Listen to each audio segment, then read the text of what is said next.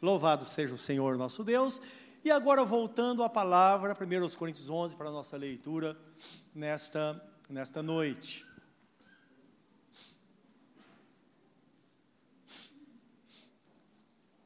1 Coríntios 11, versículo 23 a 33. Hoje é a ceia do Senhor, um tempo de contrição, de temor diante do Senhor, onde todas as vezes nós somos orientados a ler o texto da instituição, para que façamos para o Senhor, sendo Ele o centro da nossa adoração. E a palavra diz que devemos fazer tudo em memória de Jesus, a Ele que pagou o preço por nós se temos uma nova vida, é porque Ele pagou um preço pelos nossos pecados e nos deu e fez de nós uma nova criatura. Vamos orar. Querido Deus, abençoa-nos. Abra-nos o entendimento nesta noite para que possamos compreender a grandeza do teu sacrifício e contemplar o glorioso dia, onde a eternidade será aberta para nós, para a vida plena, eternamente na tua presença. Nesta noite, pedindo o Teu Espírito Santo, faça essa grande obra em nós, porque nós precisamos. Em nome do Senhor Jesus. Amém.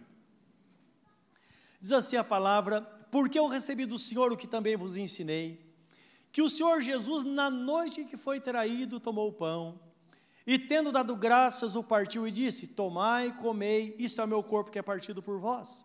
Fazer isto em memória de mim. Semelhantemente também, depois de cear, tomou o cálice, dizendo: este cálice é o Novo Testamento no meu sangue. Fazeis todas as vezes que beberdes em memória de mim, porque todas as vezes que comerdes este pão e beberdes esse cálice, anunciais a morte do Senhor até que venha. Portanto, qualquer que comer este pão ou beber o cálice do Senhor indignamente, será culpado do corpo e do sangue do Senhor. Examine-se, pois, homem a si mesmo, e assim coma deste pão e beba deste cálice. Porque o que come e bebe indignamente, come e bebe para sua própria condenação, não discernindo o corpo do Senhor, isto é, não entendendo o sacrifício, o valor do sacrifício. Por causa disso há entre vós muitos fracos e doentes e muitos que dormem. Porque se nós nos julgássemos a nós mesmos, não seríamos julgados. Mas quando somos julgados, somos repreendidos ou disciplinados pelo Senhor, para não sermos condenados com o mundo. Portanto, meus irmãos, quando vos ajuntais para comer, esperai uns pelos outros. Mas se algum tiver fome, coma em casa, para que vos não ajunteis para condenação. Quanto às demais coisas, ordená-las-ei quando ordená-las-ei quando for ter convosco, completa o apóstolo São Paulo. Amém. Todos os crentes devem participar da ceia do Senhor. Qualquer crente, qualquer lugar que não participa, ele está dando um passo atrás na vida cristã, porque nós sabemos que a ceia do Senhor é um alimento espiritual. João capítulo 6, Jesus dedica todo o capítulo falando da sua grande obra que ele faria por nós, e ele diz: Aquele que se alimentar de mim, por mim viverá. Porque aquele que não beber do meu sangue, comer da minha carne, beber do meu sangue, não pode ter parte, parte comigo no meu reino. Então, indicando que de fato nós precisamos nos fortalecer para que não nos tornemos pessoas anêmicas, espiritualmente falando, para que sejamos fortes sempre vivendo na presença do Senhor. A ceia do Senhor é uma demonstração pública de que de fato somos sustentados por Jesus e juntos agora nós celebramos a unidade do corpo de Cristo, isto é, todos em pé de igualdade na presença do Senhor, ninguém maior e ninguém menor. 1 Coríntios 11, 33 diz: Esperai uns pelos outros. É um ato estabelecido por Jesus, que na celebração nós pegamos os elementos e esperemos, esperamos para que todos possamos tomar juntos. Então, isso indica para nós que no reino de Deus, na ótica divina, quando Deus olha para nós, ele vê todos os crentes iguais. Primeiro, em toda a face da terra, mas como podemos estar com todos os nossos irmãos, cada igreja local, cada grupo é vista como uma unidade, todos exatamente iguais na presença de Deus. Então precisamos ter a compreensão física, espiritual, mas também a compreensão física, não é de como nós nos vemos diariamente.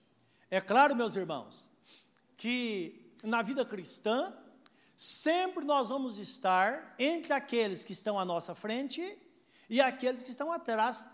Tudo depende da experiência de vida, da relação que temos com Deus, do conhecimento da palavra e, acima de tudo, quanto nós conseguimos praticar da palavra que nós sabemos, porque não basta conhecer, não é verdade? É o quanto nós praticamos, isso vai fazer com que estejamos melhores ou não na presença do Senhor. É por isso que a palavra de Deus nos diz, em Hebreus 12, 1, que nós, que estamos rodeados de uma nuvem tão grande de testemunhas, devemos correr com paciência a carreira que nos está proposta, deixando todo o embaraço e todo o pecado. Embaraço é aquilo que não é pecado hoje, mas se persistir vai ser pecado amanhã. Então, deixando todo o embaraço, todo o pecado, pecado é tudo aquilo que separa de Deus, que nós temos consciência. Olhando firmemente para Jesus, que é o autor e consumador da nossa fé. Então, o bom conselho divino é que ninguém corra, mas que andemos de passos firmes e largos, não é? Porque não podemos ser tão devagar assim no reino.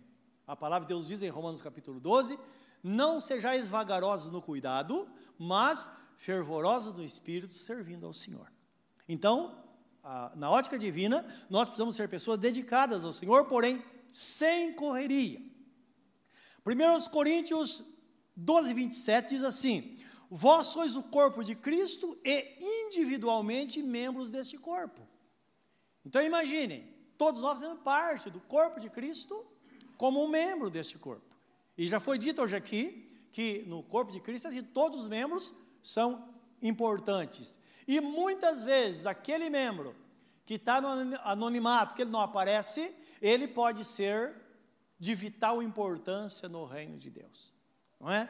Existe, eu tenho a lembrança dos nossos irmãos, irmão José Neto, um dos primeiros diáconos da nossa igreja, e um homem que fazia de tudo nesse lugar. Homem de Deus, foi um exemplo realmente de cristão e de trabalho. E ele sofreu um acidente. Estava carregando um, um garrafão de água nas costas, no ombro, caiu sobre o pé, e mesmo estava bem calçado na empresa, e feriu o dedão e precisou amputar o dedão do pé. E ele perdeu o equilíbrio com isso, ele não conseguia parar como nós ficamos parados firmes, porque faltava um dedão do pé. Olha, isso que a Bíblia fala, não é? Aqueles membros que são menos indignos ou menos dignos, eles são de extrema importância no corpo. Então, assim somos nós na, na, no, no reino de Deus. 1 Coríntios 10, 17 diz assim: porque nós, sendo muitos, somos um pão e um só corpo, pois todos participamos do mesmo pão. Então, a ideia divina é essa, que nós fazemos parte como se fosse um só pão. Isso falando da igualdade da igreja de todos aqueles que estão no reino. Portanto, a ceia do Senhor é, de fato, um momento especial porque é o momento que nós paramos, é o momento de contrição e autoexame, que nós contemplamos todas essas coisas. Isso é discernimento. Discernimento é ver uma situação do ponto de vista do outro. E aqui nós estamos vendo do ponto de vista de Deus. Como é que Deus vê a sua igreja aqui na terra, a igreja de nosso Senhor Jesus Cristo. É especial porque nós somos ah, encorajados, em primeira instância, a nos examinar para ver se nós estamos bem. O estar bem não é simplesmente estar bem conosco mesmo, mas estar bem no reino, como filhos de Deus, como crentes, nesta jornada servindo ao Senhor, não é? Então a ceia, de fato, é para isso. Por quê? Nós sabemos que a qualquer momento esse mundo vai explodir. Sabia disso? Isso que nós vimos hoje aqui é muito pequeno diante daquilo que vai acontecer. E vai acontecer a qualquer momento, que a Bíblia Sagrada fala, não é? E o desejo divino é que ninguém se perca. Porque nesse dia haverá diferença entre aquele que serve a Deus e aquele que não serve. Então Deus, na sua infinita misericórdia, ele vai cuidar de cada detalhe. Isso está em Malaquias 3, 17 a 42. 17 a 4, 2. Esse texto é interessante, quero que você abra comigo o livro de Malaquias. Esse texto, ele termina dizendo assim: Deus dizendo: Eis que vos envio o profeta Elias, antes que venha o grande e terrível dia do Senhor, e converterá o coração dos pais aos filhos, o coração dos filhos aos pais, para que eu não venha e fira a terra com maldição. Guarda isso. Conversão dos pais aos filhos e dos filhos ao pai, aos pais, mostrando que esse é o segredo para que a família esteja bem. Se a família estiver bem, a igreja vai estar bem. E assim por diante, tá? Vamos usar isso daqui a pouco. Mas vendo o versículo 17 em diante, o nosso Deus diz assim: Eles serão meus, diz o Senhor dos Exércitos, naquele dia que farei. Serão para mim particular tesouro. Poupá-los-ei como um homem poupa o seu filho que o serve. Por que, que Deus está falando? Ele está falando isso com os reclamões. Depois dá uma lida em casa, em todo o capítulo. Então ele está falando que os irmãos dizem assim: de que adianta servir a Deus? Estar todo dia na igreja, lá ele fala andar de luto na presença de Deus, não é? Que adianta ser tão dedicado assim? Afinal de contas, o ímpio faz o que faz e escapa, parece que está tudo bem.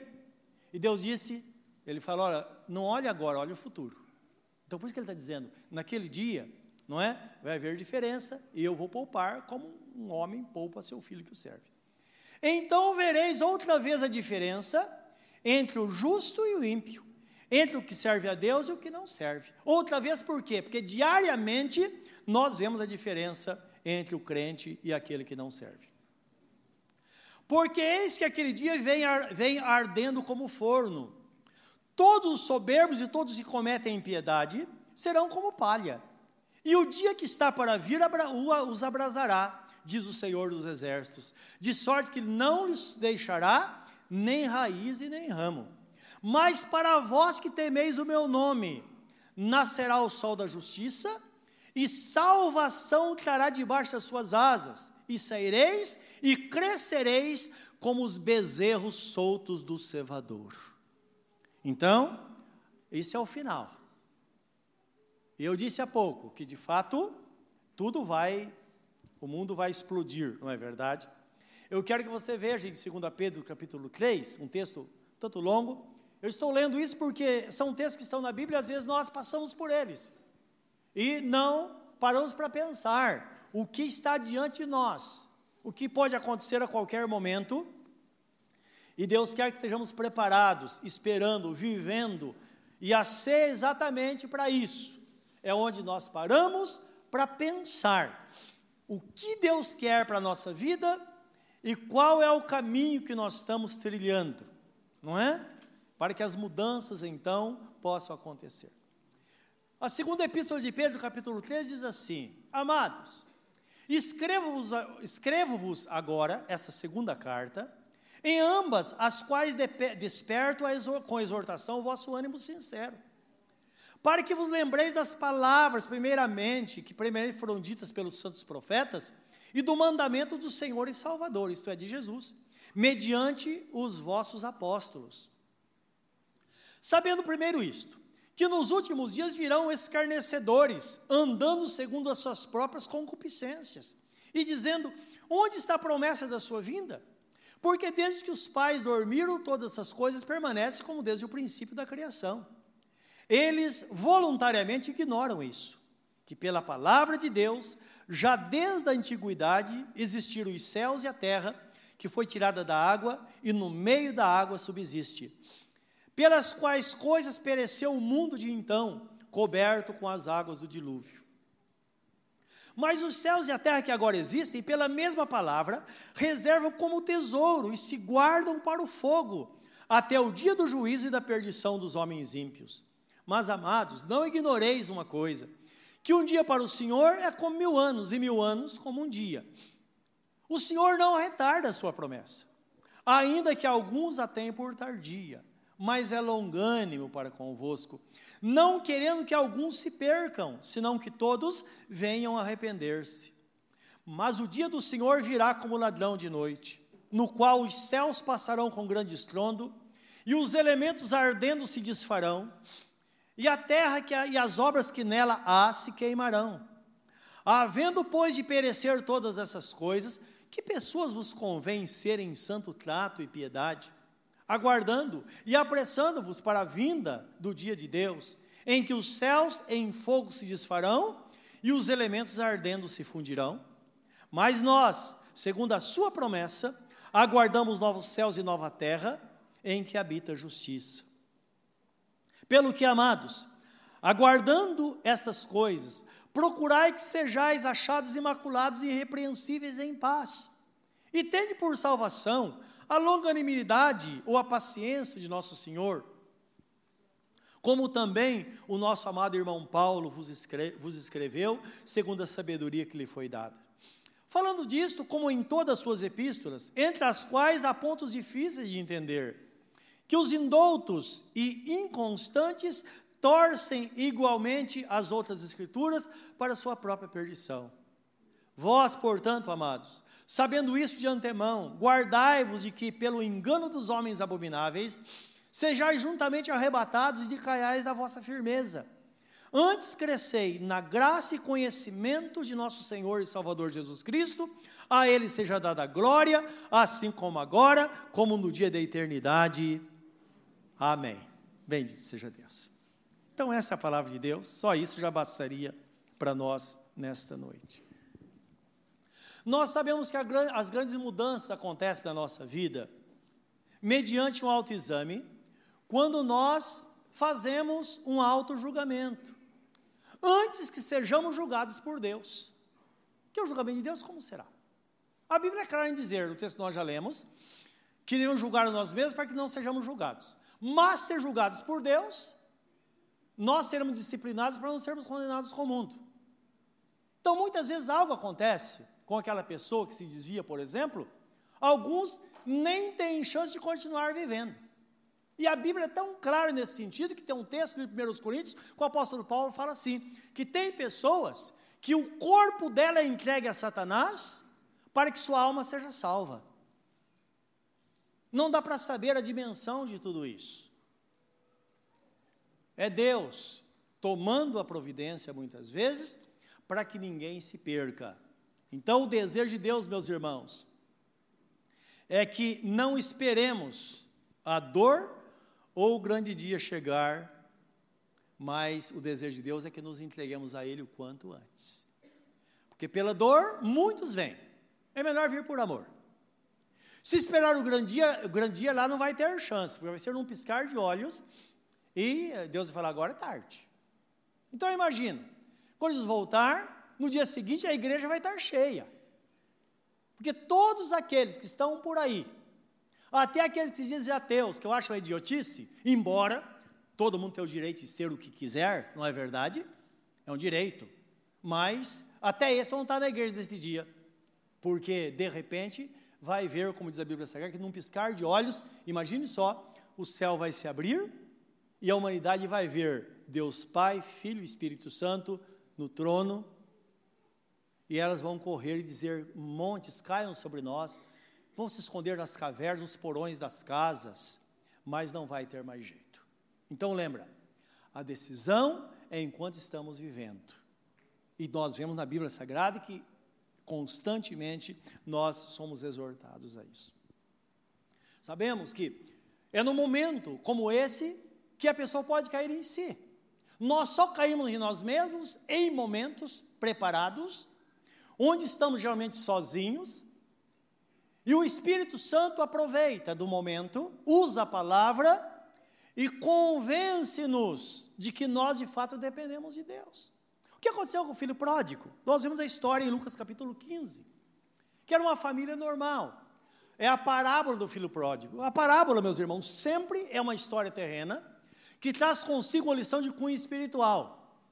Mas, por outro lado, humanamente falando, é uma história que traz, que traz a nós um ensinamento de cunho ético e moral. Sempre a história. Por quê? Moral e ética são coisas nossas, que servem para nós enquanto estamos aqui. Na eternidade vai ser tudo natural, lá seremos homens espirituais. Não precisamos de ética porque seremos perfeitos. A ética, ela é aplicada em pessoas imperfeitas, que são leis que regem o nosso comportamento para nós vivermos aqui na terra não é? E disse que esse filho, ele, ele saiu de casa, ele tomou a decisão e foi embora. Lembra que está escrito que o desejo de Deus é que os pais se convertam aos filhos, os filhos aos pais? Então, coisas de pensar. Nós bem sabemos que o foco desta palavra, que Jesus fala da parábola, é mostrar que não é bom uma pessoa se afastar de Deus. Ela pode pagar um preço muito alto, e quando ela volta para o pai, o pai vai estar esperando, só que o pai não vai atrás. Geralmente a ovelha, ela está machucada, ela está perdida. Então, segundo a história do filho pródigo, o pai ficou esperando, porque houve uma decisão dele de ir. É claro que, numa visão geral da humanidade, Jesus conta a parábola das 100 ovelhas, que ele trancou 99 e foi à procura daquela perdida. Mas Jesus está falando de outro tipo de pessoa. Aquela pessoa que deliberadamente, ela diz para o pai: Olha, não me serve aqui e eu vou seguir o meu caminho. Aí a situação, o tratamento é diferente, tá?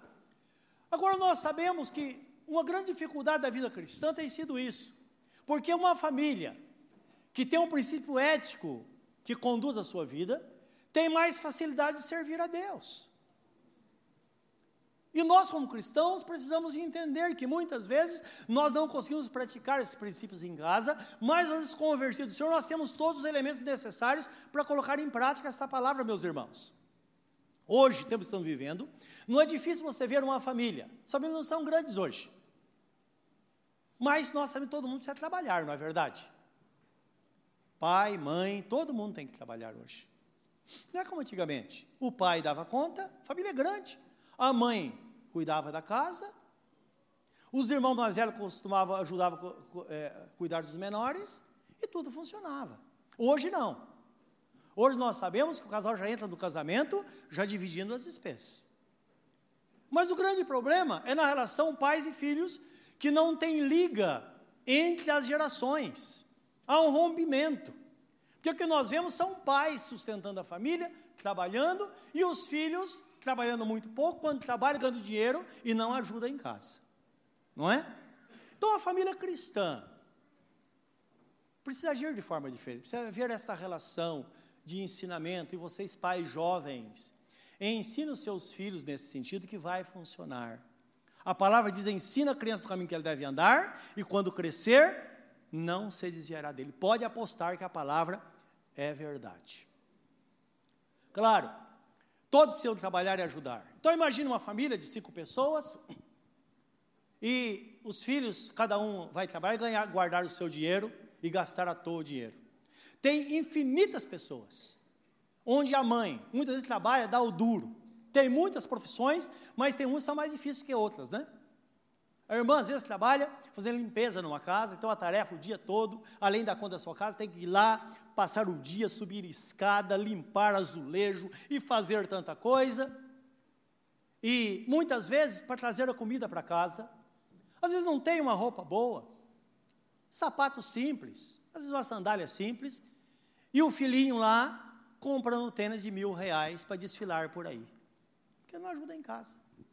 Isso é injustiça, é injustiça familiar. É isso que a Bíblia Sagrada fala, a propósito de Deus é isso. Que ele disse, porque se continuar assim, a terra será ferida com maldição. A família não será uma família bendita do Senhor. É claro que aí tem que haver ensinamento, porque nas famílias também tem aqueles que dão o sangue e aqueles que aproveitam, nós sabemos disso. É preciso ensinar. E ajudar proporcionalmente, porque às vezes numa família tem algum filho que se destaca, não é verdade? Aí ele fala: Eu não vou ajudar muito, não, porque o outro ganha pouco, tem que ajudar igual a mim. Não é verdade. A ajuda deve ser pro proporcional. O que ganha mais, ajuda com a porcentagem, com a mesma porcentagem que aquele ganha menos. Agora, é claro, se você pegar mil reais, 10% de mil reais são 100 reais mais 10% de 500 são 50. Então, nessa proporção, mas que todos ajudem, mesmo que seja só para comprar o gás, só pagar a conta de luz, de água, e não precisa o pai e a mãe ficar batendo na porta do banheiro, filho, sai do banho, ó, já faz 20 minutos, já faz uma hora, não é? Irmão, precisa mudar isso, jovem, precisa mudar isso, até porque está escrito na Bíblia Sagrada, honra teu pai e tua mãe para que te vá bem, para que tenha esse tempo de vida sobre a terra. Muitos jovens morrem cedo porque não tem outro jeito. Eles desprezam a autoridade máxima colocada por Deus no lar. Então preste atenção nisso, meus irmãos, se esforcem. É claro, uma família onde todo mundo já é grande é mais difícil de aplicar. Mas tem famílias na igreja que estão iniciando, os filhos são pequenos. Ensina que funciona. É só ensinar que funciona. E nós somos surpreendidos às vezes, porque tem decisões na vida, nós ficamos só olhando, né? Aconteceu um episódio da nossa família alguns anos atrás, quase três anos atrás. Surgiu a oportunidade, nossos filhos compraram um sítio. Um valor alto. É um lugar espetacular, de verdade. Um presente de Deus. Abaixo do valor, mais um dinheiro para comprar, precisaram empenhar. Aí vender casa. Eu falei, olha, o único caminho que tem é vender a casa que mora, porque vão morar no sítio, então compra. E há três anos ele foi vendido e tal, graças a Deus todo mundo pagou bem. Junho eles terminam de pagar, graças a Deus. Passou muito rápido. Com o pai, perdi algumas noites de sono, é claro. E fico observando. E quando foi fechar o negócio, eu fiquei só olhando para o que eles iam fazer. Dois deles tinham condição. O terceiro não tinha nada, que é o mais novo, o Caio. Nada, só tinha o Celtinha lá. E tem, assim, nada. Eu fiquei só olhando para ver a atitude deles agora. Vamos comprar aquele ânimo e tal, pode passar a documentação. E agora? Aí os mais velhos pararam e falaram comigo: não seria justo deixar ele de fora. Vão comprar em nome dos três. Percebo, todos são casados. E podia pensar, mais as esposas. Não, vamos comprar em nome dos três. E eu fiquei feliz. Foi um momento de emoção quando eu vi eles assinando lá o contrato. Compraram em nome dos três. O outro que não tinha nada, agora tem a mesma porção que os demais. Eu falei, Senhor, muito obrigado eu louvei a Deus, porque valeu a pena o que nós ensinamos desde criança. Então é nessa hora que nós vemos a palavra de Deus, a fidelidade da palavra. Então lembra, eu estou dando essa dica, falando, porque é claro, nós temos a nossa experiência, você precisa saber como fazer, não é? Se precisar, olha, você tem que fazer isso. Então não funcionou. Você ensina a vida inteira, divide, não seja egoísta. Ah, comprou, tem um doce, divide em três. Não é? A roupa, de forma igual. Agora, as famílias já começam desde cedo, não é? Então, compra roupa nova para um e a roupa usada vai para o outro. É meio complicado, tem coisas às vezes que é uma questão de lógica, mas não dá muito certo. Não é verdade? Precisa, precisa despertar isso e nós sabemos que é algo muito nobre da igreja de Cristo. Só a igreja de Cristo tem esse princípio de dividir o que tem, porque só Deus que olha com bons olhos o pobre, aquele que não tem nada. Porque o homem, humanamente falando, o pobre, ele fala que é vagabundo. Não é verdade? E não é. Nós sabemos que não é. Tem pessoas honestas, pessoas de Deus que não têm nada trabalha hoje para pagar o que vai comer amanhã, ou então vai para pagar o que, comeu, o que comeu ontem. Mas são pessoas de ouro, pessoas que só tiveram uma oportunidade, elas se levantam. Essa é a visão de Deus, meus irmãos. E é por isso que a Bíblia fala constantemente. A Bíblia fala que aquele que zomba dos pobres é, ofende a Deus, despreza a Deus, e Deus não vai deixar por menos. Vai haver vingança, porque ele fala: Eu sou o vingador.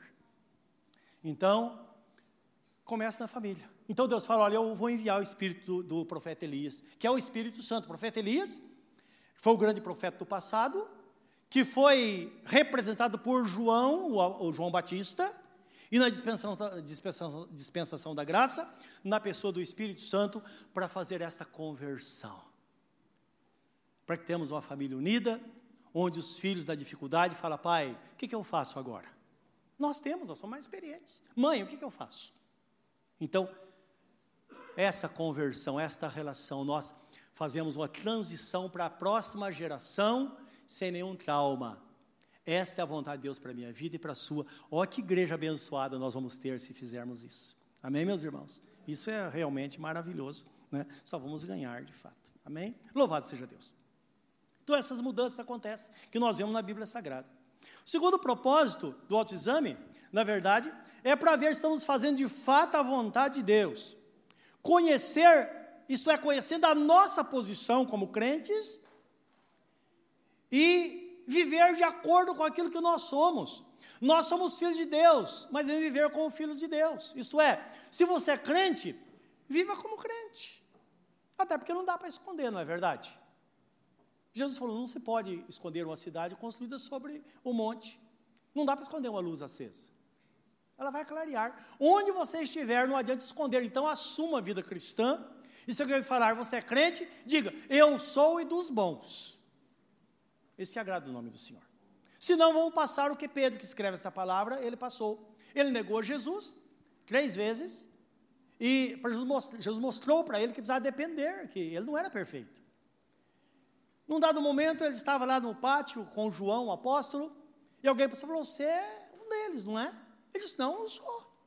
Aí uma moça veio e falou: Escuta, mas a tua voz te denuncia, a tua forma de falar te denuncia.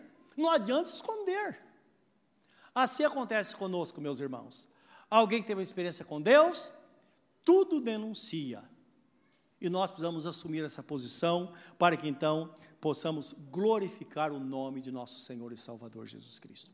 Outro texto que eu ler com os irmãos está em Efésios 1, 3 a 23, outro texto longo, livro de Efésios, que mostra essa posição. Então, esse texto de Efésios mostra Jesus como cabeça do corpo, cabeça do seu corpo, ou cabeça da igreja.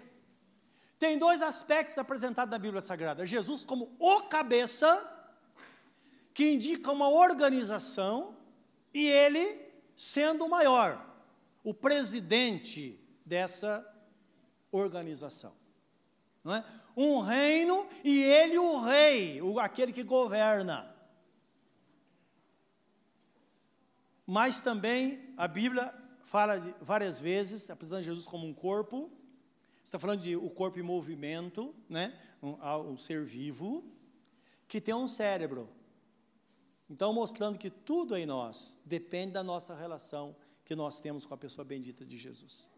Livro de Efésios, capítulo 4, quando fala do, da, dos dons da igreja, termina, fala que os dons é para a gente esteja esperto, espertos contra os fraudulentos, aquele que age com fraude, que usa o evangelho para o bem pessoal, ou então para outro qualquer coisa. Hoje tem muito disso, não é? Então o dinheiro hoje é o Deus desse século. Tem pessoas que usam fraude, então fala de coisas da Bíblia que não é verdade, para conseguir o que querem. Outros tentam fazer isso para adquirir poder, que são os políticos, não é? Eles usam isso. Eles estão dentro daquilo que eles que fazem parte deles. Agora nós como igreja precisamos estar atentos e saber qual é a nossa, a nossa posição no corpo de Cristo.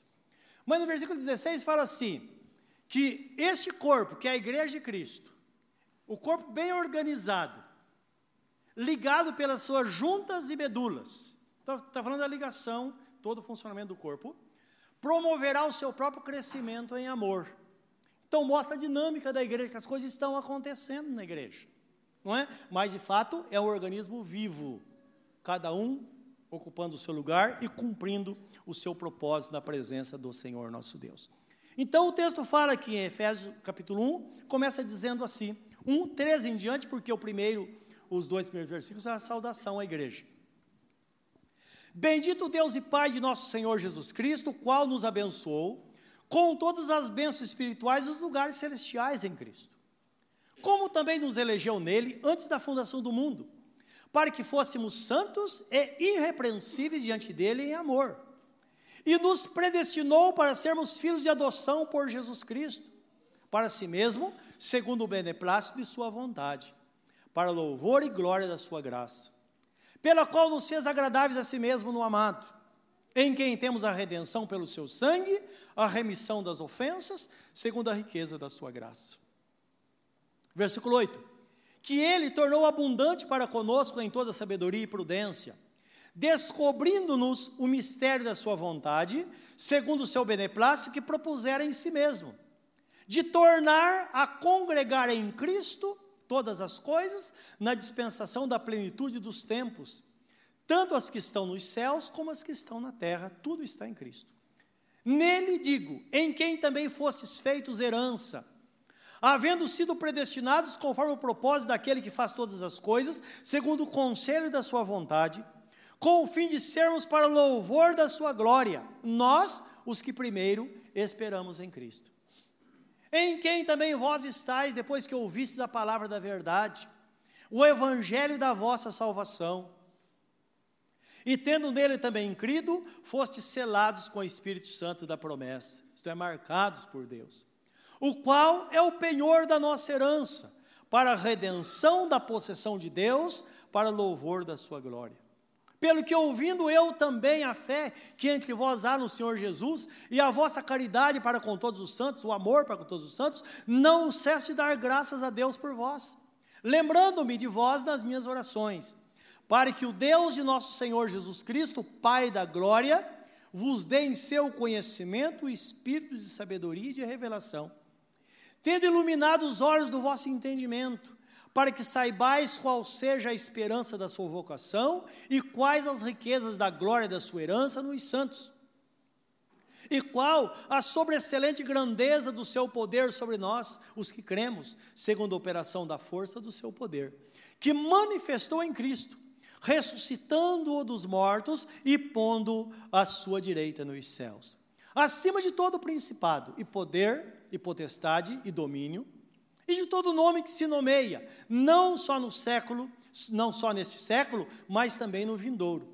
E sujeitou todas as coisas a seus pés, e sobre todas as coisas constituiu como cabeça da igreja, que é o seu corpo, a plenitude daquele que cumpre tudo em todos.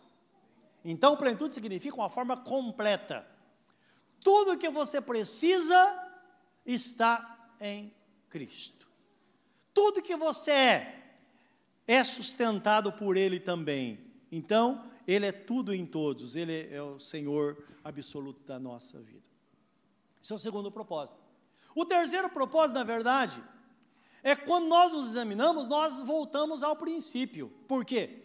Quando nos examinamos, às vezes nós percebemos que estamos fazendo mas não estamos fazendo certo. Nós precisamos, às vezes, é, tomar uma atitude na nossa vida, como aconteceu com o filho pródigo. Ele elaborou um pensamento, estava lá olhando os porcos comerem. E ele teve inveja dos porcos. E lhe veio um pensamento à mente: quantos empregados do meu pai têm o pão com fartura e eu aqui padeço de fome? Quer saber de uma coisa? Eu vou voltar para casa do meu pai. Pegou lá o saco, não é? Ele deve ter sido com uma mala muito bonita, mas depois ficou tudo pelo caminho. Um saco lá com as roupas velhas, sujas, botou nas costas e falou: Vou ao encontro do meu pai. E foi. Eu imagino que ele foi repetindo: Eu vou falar assim para o meu pai. Interessante, quando ele encontrou o pai, não deu tempo. O pai o viu vindo, correu ao seu encontro, abraçou e beijou, e ele começou a falar, mas o pai nem deu atenção. Então disse que o pai restituiu a ele o direito da casa, colocou o anel nos seus dedos, mandou tomar um banho, colocou roupas novas, fez um banquete, chamou os amigos e disse: Vamos festejar comigo, porque esse meu filho, ele estava perdido e foi achado, estava morto e reviveu, e fizeram uma grande festa. Então, ele caiu em si. Então, tem hora que tem que olhar para o passado. Como que era lá? Talvez você teve momentos melhores na sua vida, a Bíblia Sagrada fala quando temos dúvida, devemos voltar ao primeiro amor. E às vezes nós vamos muito longe, meus irmãos, muito longe. Eu tive, tive uma experiência alguns anos atrás, estávamos viajando no Mato Grosso, fomos ver uma igreja nossa lá na divisa com a Bolívia, na época. Estava voltando e eu quis rever uma família em termos dos parentes, passei na cidade de Ourinhos, onde nasci, para visitar um primo. Ele, convertido a há mais de 40 anos, família conheceu Jesus, se converteu na igreja metodista do Brasil, uma igreja muito boa. E até meu pai, meus pais se converteram nessa igreja também. E, conclusão, em 35 anos de conversão, ele mudou 25 vezes de casa. E passou em todas as igrejas da cidade.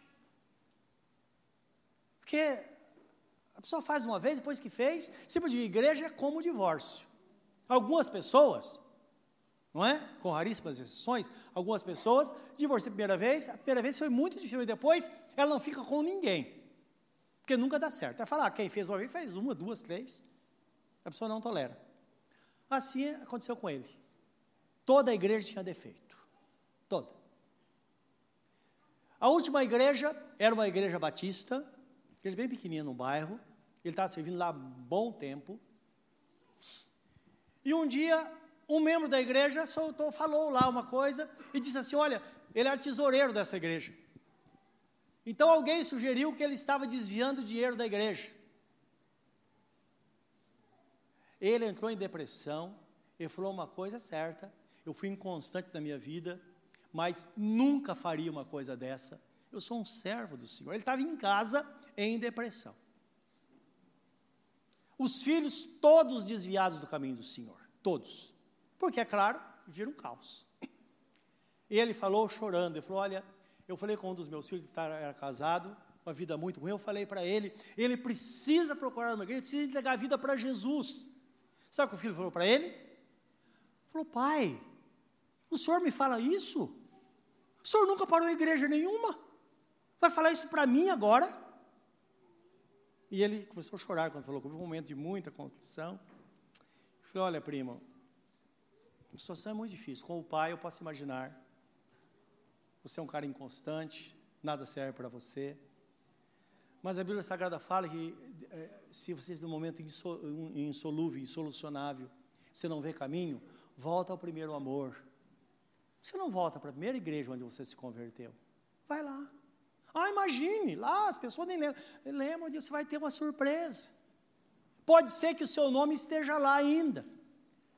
O batismo dos seus filhos, a apresentação dos seus filhos, senhor, estão lá ainda. Porque a igreja funciona assim. Ele falou, pois eu vou voltar. Foi, foi falar com o pastor, e até era uma pastora na época, sentou lá, contou a história dele, falou, olha, há 35 anos atrás eu me converti nessa igreja, contou toda a história. Ela examinou os livros e falou, nossa, está tá a sua foto aqui, olha os seus documentos, olha os seus filhos aqui. E ele falou, olha, eu quero voltar reconciliou-se com Jesus. Uns dois meses depois, três meses, ligou para mim e falou: Todos os meus filhos estão na igreja, todos servindo ao Senhor. Hoje, a família inteira. Ele lutou a vida toda, ele, ele falava: Olha, eu, eu, queria ser pastor, eu sinto que Deus me chama para ser pastor. Claro, mas tem todo um caminho certo. Hoje ele é pastor. Porque Deus, ele entrou no caminho, Deus foi conduzindo as coisas, a família na presença. Os, os filhos eram músicos dos melhores, viu pelo mundo afora aí. Hoje estão todos na igreja tocando para o Senhor. Talvez seja o seu caso, volta ao primeiro amor. Não consegue controlar as coisas? Temos que voltar. Então, é estar diante do Senhor, é buscar a solução no Senhor, porque esse propósito precisa ser cumprido na nossa vida. A palavra de Deus nos diz sobre o nosso propósito, quando nós voltamos ao começo, nós voltamos ao início da nossa conversão e nós vemos como nós éramos lá, não é? Talvez ele nem pudesse voltar à primeira igreja que ele, que ele é, se converteu, mas ele precisava voltar ao momento, à experiência dele com Deus ali. Na verdade é isso, que é o mais importante.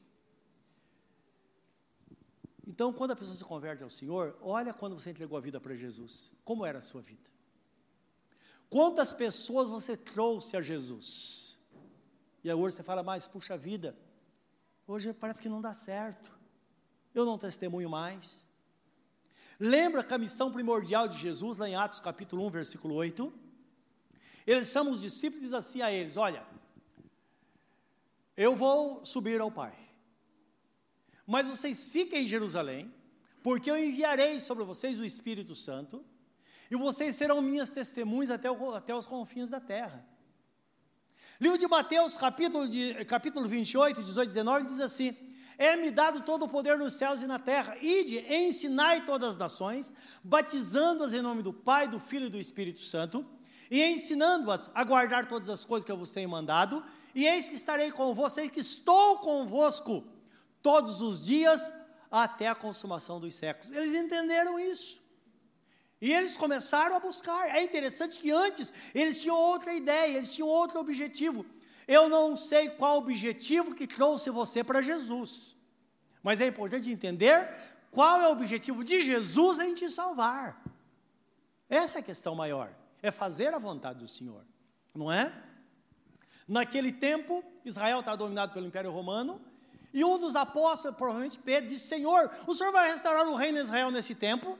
Ele disse: Não vos compete a vós conhecer os tempos e as estações que foram determinadas por Deus. Mas quanto a vós recebereis o dom do Espírito Santo, o poder do Espírito Santo, e sereis minhas testemunhas até os confins da terra. Ora, se eles fossem firmar, olhar para a restauração do reino de Israel, eles iam perecer, porque no dia 14 de maio de 1948 foi que Israel foi declarado perante a ONU como uma nação, oficialmente falando. Dois mil anos depois. Então precisa tomar cuidado. Qual é o foco da nossa vida? Qual é o foco da sua vida?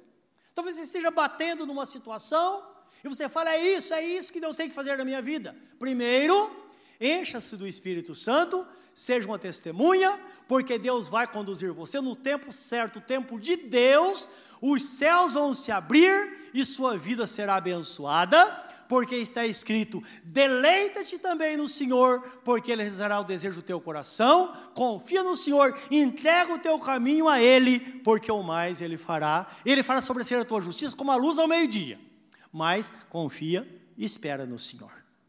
Então, é o papel nosso, é estar na vontade de Deus e confiar que existem muitos meandros na nossa vida. A palavra de Deus fala, Jesus fala assim a Nicodemos, aquele que é nascido de novo é como o vento. Não se sabe de onde vem nem para onde vai, no entanto ouve-se a sua voz. Seja uma pessoa nova criatura, deixa Deus conduzir você, seja um servo do Senhor, produza, lembra da sua missão, viver intensamente para Deus, ter uma vida cheia do Espírito Santo. E para ser cheio do Espírito Santo, é preciso orar, é preciso ter tempo para Deus. E certamente você será uma testemunha fiel do Senhor e você vai ter o privilégio de conduzir muitas almas a Cristo. Talvez aquela pessoa que, está, que é vizinha da tua casa, você sente vontade, mas nunca falou com ela. Fala e Deus vai salvá-la. Traga ela para a igreja e ela vai encontrar a verdade. Não foi assim que aconteceu com você? É assim que acontece. Hoje eu estou aqui e eu lembro de momentos da minha vida, mesmo de um amigo, que todo dia ele tinha horário passar na minha casa para irmos para a igreja. Às vezes era difícil, porque eu me lembro que, distância mais ou menos uns 500 metros, eu ouvia ele assobiando. Às vezes me dava raiva, que eu falava, já vem o Clarisval, que era o nome dele já vem o Clarisval. Ele ia subiando e tal, chega em casa me chamava. Eu falava, puxa vida. Eu, eu, irmão, nem banho também. Não tem importância, toma banho, eu te espero. Nós vamos. Vou chegar atrasado, não, tem, não deveria, mas não tem problema. Na situação é melhor te esperar do que chegar na hora certa. E eu louvo a Deus porque estou aqui hoje na presença do Senhor, porque alguém fez isso. Faça isso com alguém, você vai ver Deus transformar. Deus é fiel e Ele realmente honra aquilo que nós fazemos no nome dEle. Curva o semblante na presença do Senhor. Pense nesta palavra. Talvez nesta noite você não entregou sua vida a Jesus ainda. Entrega o teu caminho ao Senhor. Seja uma nova criatura. Viva intensamente para Deus e deixe o resto por conta dele. Ele é poderoso para nos conduzir na sua verdade. E ele disse: O Espírito Santo vos conduzirá a toda a verdade. Basta estar disponível. Ele vai fazer acontecer na nossa vida. E o seu santo propósito vai se cumprir em nós. Querido Deus, nesta hora estamos aqui na tua presença. Recebe-nos mais uma vez. E ouça a oração desse que pede para que entres no coração dele ou dela. Tu disseste: Estou à porta e bato. Se alguém ouvir a minha voz, eu entrarei na sua casa. Entra neste coração, entra neste lar. Converte essa relação familiar, Senhor. É o papel do Teu Espírito Santo. Que haja paz no lar. E cada um seja discípulo do Senhor, servindo a Ti de todo o coração. Dá esta graça a cada um de nós, porque este é o caminho e algo extraordinário que nos espera ali à frente, Senhor. Que lá possamos receber a coroa da vida que está preparado para cada um de nós. Esse é o nosso pedido, em nome do Senhor Jesus. Amém, Senhor. Amém.